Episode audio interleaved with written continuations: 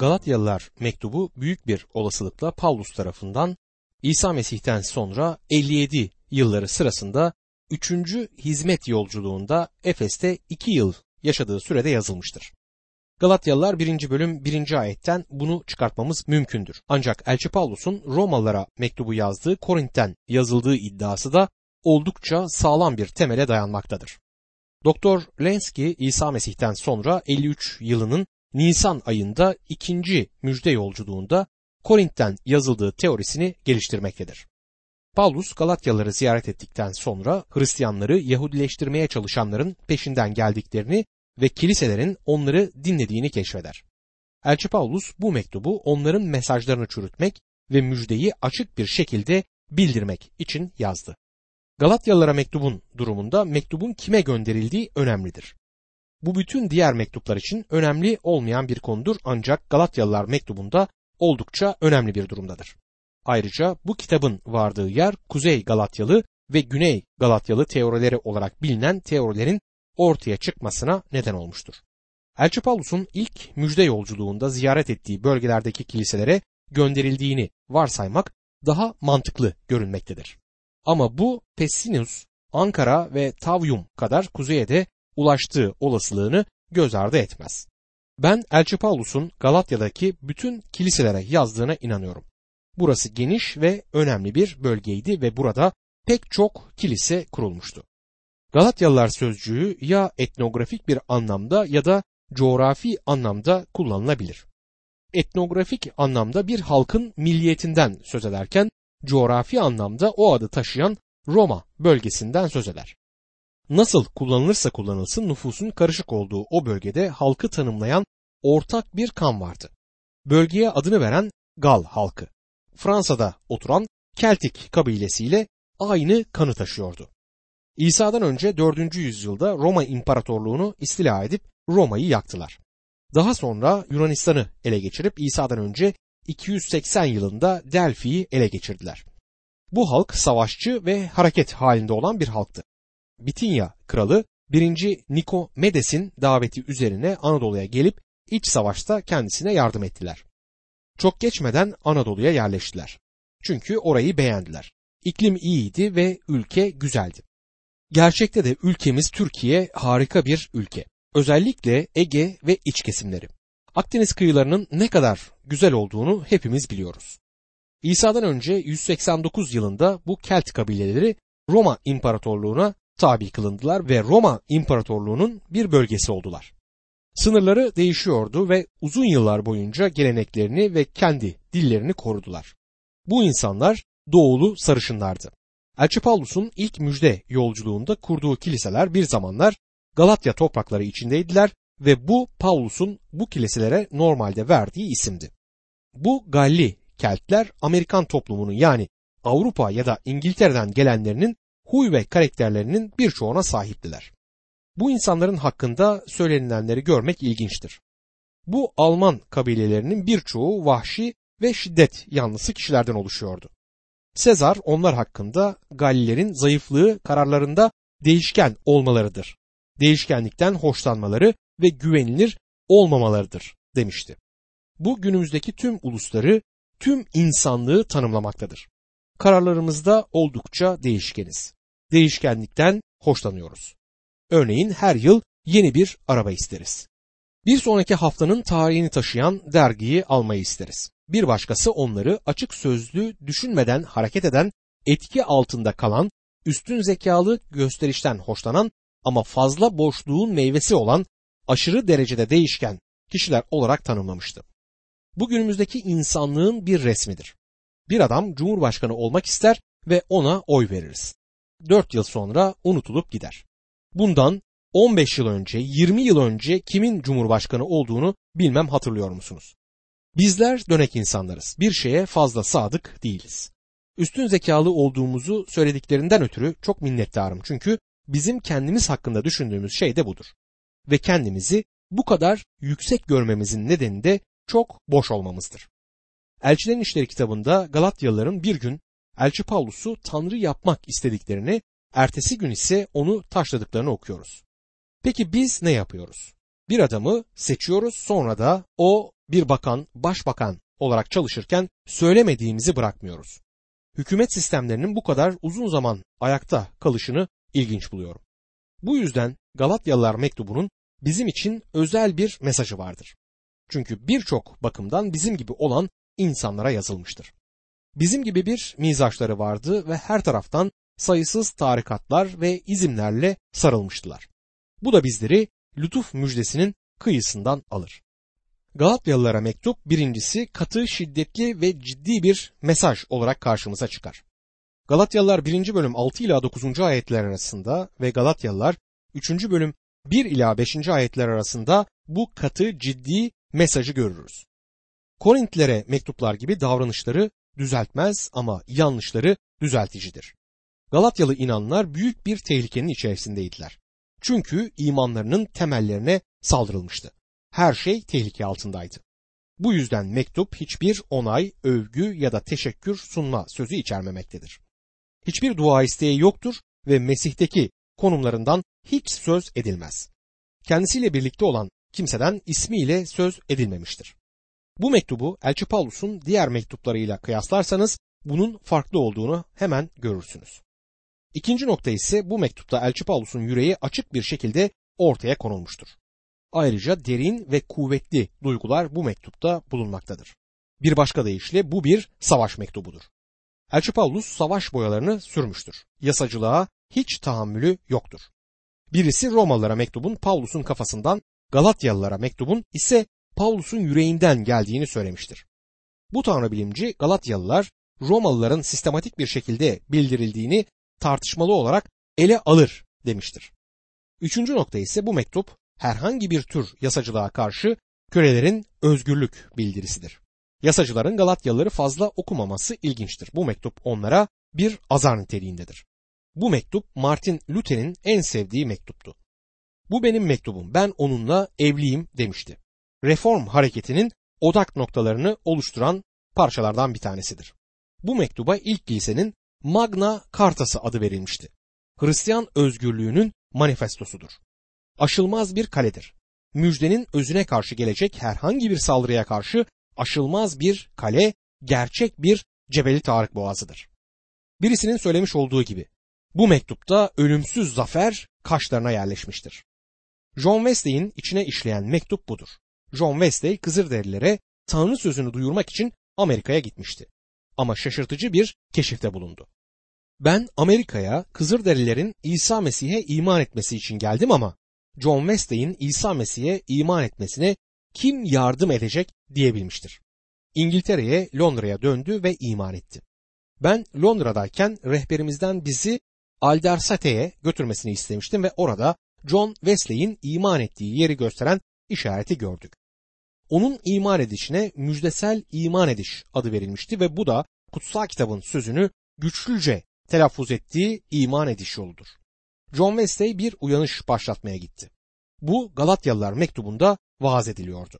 Ve bu İngiltere'yi devrimden korudu ve kalabalıkları Mesih'i tanımanın getirdiği kurtuluşa yöneltti.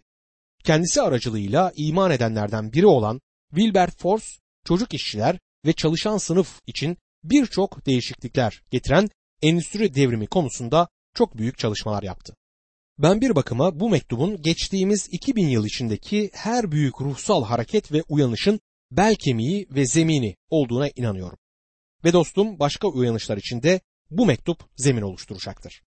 Günümüzde Tanrı'nın ruhunun insanlar arasında hareket edişini görmek istiyorum. Galatyalılara mektubun her tarafta bildirilmesini isterim. Bu mektubun insanların yaşamlarına bir devrim getireceğine inanıyorum. Dördüncü nokta ise Galatyalılar kutsal kitap içinde ve dışında imanla aklanma öğretisinin en güçlü bildirisi ve savunusudur. Tanrı'nın Hristiyan inancına gelen her türlü saldırıya karşı polemiğidir. Burada sadece iman aracılığıyla lütufla kurtulmuş bir günahlı görmekte kalmıyor, aynı zamanda lütuf aracılığıyla yaşayan kurtulmuş bir günahlı görüyoruz. Lütuf yaşama giden yoldur ve bir yaşam biçimidir. Bu arada bu iki kavramın el ele gittiğini söylemem gerekir.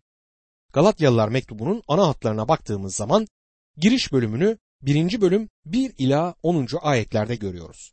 Selamlar ve konu bildirilir giriş bölümünde.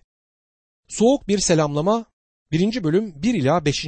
ayetler arasında görülürken sıcak bildiri 1. bölüm 6 ila 10. ayetler arasında görülür. İkinci ana hat kişiseldir. Elçinin yetkisi ve müjdenin yüceliği 1. bölüm 11. ayetten 2. bölüm 14. ayete kadar bildirilir. Pavlus'un Arabistan'da yaşadıkları 1. bölüm 11 ila 24. ayetler arasında anlatılırken Elçi Pavlus'un Yarışilim'deki elçilerle olan deneyimi 2. bölüm 1 ila 10. ayetler arasında anlatılmaktadır. Elçi Pavlus'un Antakya'da Petrus'la olan deneyimi 2. bölüm 11 ila 14. ayetlerde anlatılır. Üçüncü ana alt ise doktrinseldir. İmanla aklanma 2. bölüm 15. ayetten 4. bölüm 31. ayete kadar açıklanır. İmanla işler, özgürlükle kölelik bu bölümün temel konusudur. İkinci bölüm 15. ayet ila 21. ayette imanla aklanma yani doktrin bildirilmektedir. İmanla aklanma konusunda Galatyalıların deneyimi 3. bölüm 1 ila 5. ayetler arasında anlatılır. İmanla aklanma konusundaki İbrahim'in örneği ise 3. bölüm 6. ayetten 4. bölüm 18. ayete kadar konu edilir. Dördüncü nokta ise pratiktir. Ruh aracılığıyla kutsallaştırılma 5. bölüm 1. ayetten 6. bölüm 10. ayete kadar anlatılır. Ruhla beden, özgürlükle kölelik bu bölümde temel alınmıştır. İmanla kurtulup yasayla yaşamak lütuftan düşmeye yol açar der. 5. bölüm 1. ayet ila 15. ayet arası. İmanla kurtulup ruhla yürümek ruhun meyvesini oluşturur diyen ise 5. bölüm 16 ila 26. ayetler arasıdır. İmanla kurtulmak ve ruhun meyvesi bir başka deyişle Hristiyan karakteri 6. bölüm 1 ila 10. ayetler arasında anlatılırken imzalı sonucu 6. bölüm 11 ila 18. ayetler arasında görürüz. Elçi Pavlus'un kendi el yazısı olduğunu 6. bölüm 11. ayetten anlarken Elçi Pavlus'un kendi tanıklığını 6. bölüm 12 ila 18. ayetler arasında görürüz.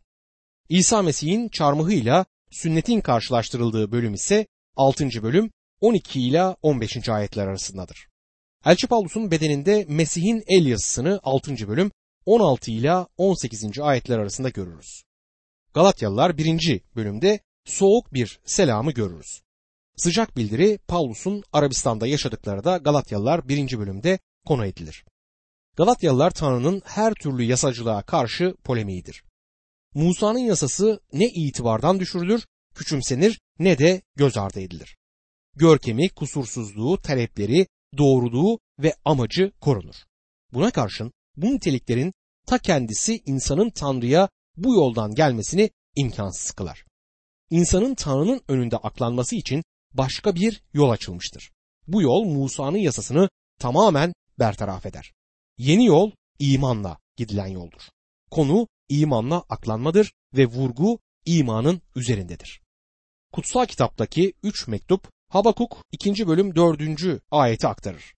Doğru kişi imanıyla yaşayacaktır der. Romalılar 1. bölüm 17. ayette ise doğru sözcüğü vurgulanmaktadır.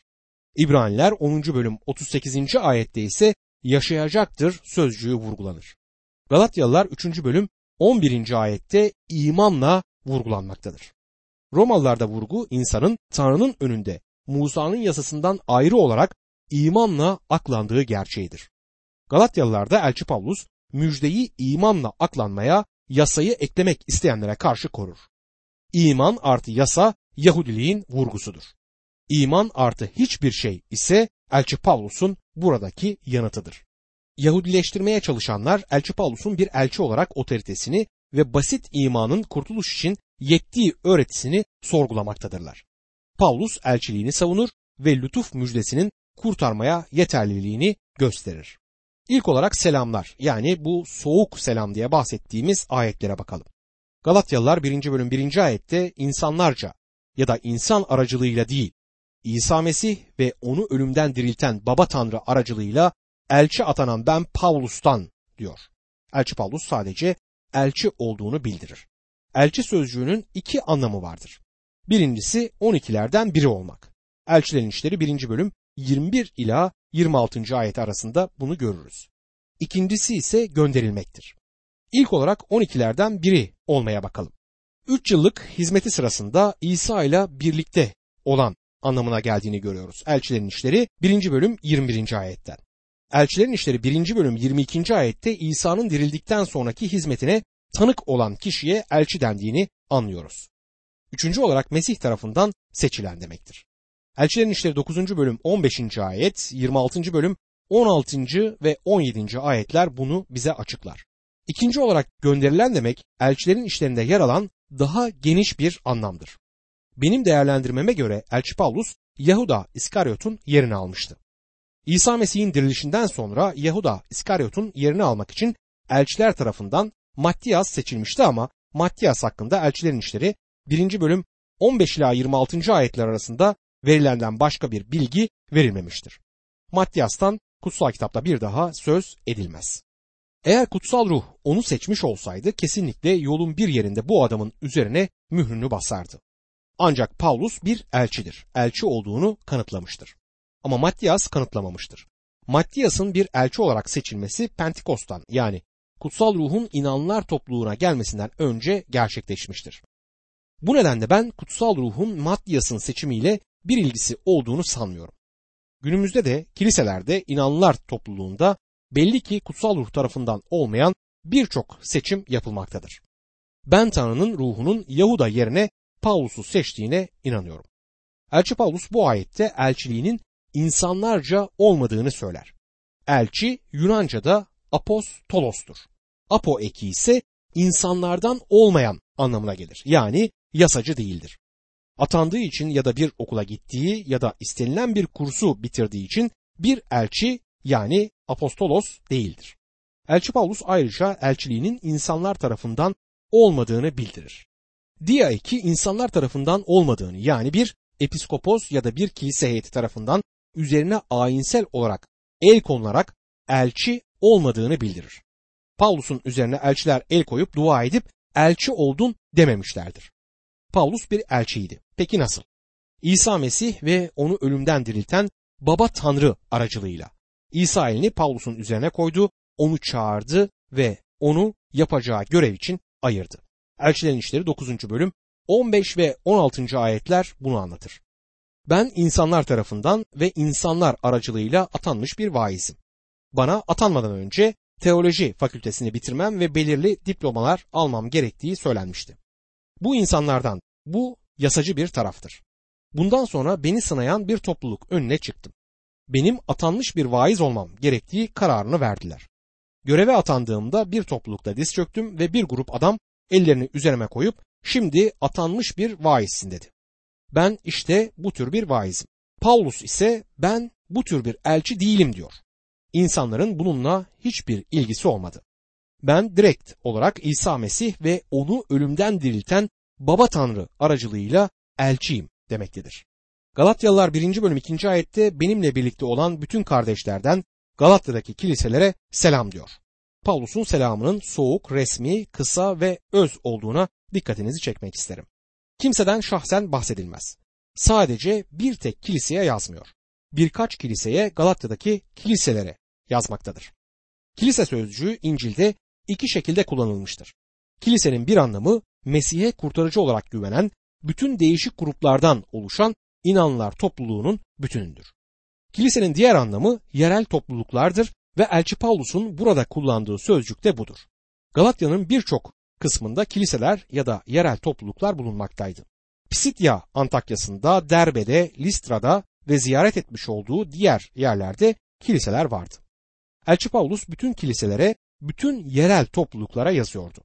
Bu yüzden burada gözlerimizin önünde olan bütün inanların oluşturduğu topluluk değil, yerel kilise ele alınmıştır. Efeslere mektupta ise kiliseye bütün inanların oluşturduğu topluluk görünmeyen kilise olarak bakıyoruz. Ama görülmeyen bedenin günümüzde kendini toplu beden olarak görünür kılması gerekmektedir. İnanlılar yerel inanlar topluluklarıyla özdeşleşmelidirler. Elçi Paulus'un mektuplarının çoğunda kullandığı resmi selamı Galatyalılar 1. bölüm 3. ayette görüyoruz. Babamız Tanrı'dan ve Rab İsa Mesih'ten sizlere lütuf ve esenlik olsun diyor. Bu ayetteki lütuf sözcüğü o zamanlarda Yahudi olmayan ulusların selamlama sözcüğüydü ve esenlik yani şalom sözcüğü ise Yahudilerin dinsel selamıydı. Baba Tanrı'dan esenlik alınıp yaşamadan önce Tanrı'nın lütfu alınıp yaşanmalıdır. Galatyalılar 1. bölüm 4. ayette Mesih babamız Tanrı'nın isteğine uyarak bizi şimdiki kötü çağdan kurtarmak için günahlarımıza karşılık kendini feda etti diyor. Bu ise muhteşem bir başka ayettir. Onun seviyesine yükselemem. Sadece onun hakkında bir şeyler söyleyebilirim. İsa Mesih kendini bizim günahlarımız için verdi. Onun kurbanının değerine bizim ekleyebileceğimiz hiçbir şey yoktur. Çok açıkça söylemek gerekir, hiçbir şey. O kendini verdi. Sizin verecek neyiniz var dostum? Bir şeyiniz var mı? Onun kurbanına ekleyecek bir şeyiniz var mı? Bu gerçekten harika ve yücedir. Böyle bir ayet okuduğumda söyleyecek söz bulamıyorum. O kendini verdi. Siz kendinizi verdiğinizde her şeyinizi vermiş oluyorsunuz. Kim olduğunuzu, sahip olduklarınızı, zamanınızı, yeteneklerinizi, her şeyi. O ise kendini verdi. Daha fazlasını veremezdi. Elçi Pavlus bunu söylemek için beklemez. Ondan söz ettikten sonra kendisini bizim günahlarımız için verdi diyor. Pavlus'un işleyeceği konunun özü budur. Elçi Pavlus ondan Rabbimiz İsa Mesih diye söz eder. O benim kurtarıcımdır. Rab benim çobanımdır diyebilir misiniz? Onun bir çoban olduğunu söylemek başka şeydir. Bu gerçeği kendinize mal etmek başka bir şeydir. Rab benim çobanımdır. Benim kurtarıcımdır. Siz de onun sizin çobanınız ve kurtarıcınız olduğunu söyleyebilir misiniz? Elçi Paulus sözlerine bizi şimdiki kötü çağdan kurtarmak için diyerek devam eder. Rabbim bizleri şimdiki kötü çağdan kurtardığına dikkat edin. Bu yüzden müjdenin gücü ve gerçekliğini kanıtlayan günümüz için geçerli bir değeri bulunmaktadır. Müjde sizi kurtarabilir. Mesih'e dönen ve kurtulan binlerce insandan mektup alıyorum. Uyuşturucudan, alkolden ve cinsel günahlardan kurtarılmışlardır. Bu tür durumları yaşayan ve kurtulmak isteyenleri Mesih kurtarabilir. Bu da müjdenin gerçekliğini kanıtlar. Mesih kendini bizim günahlarımız için vermiştir. O çarmıhta sizin ve benim yerimi almıştır.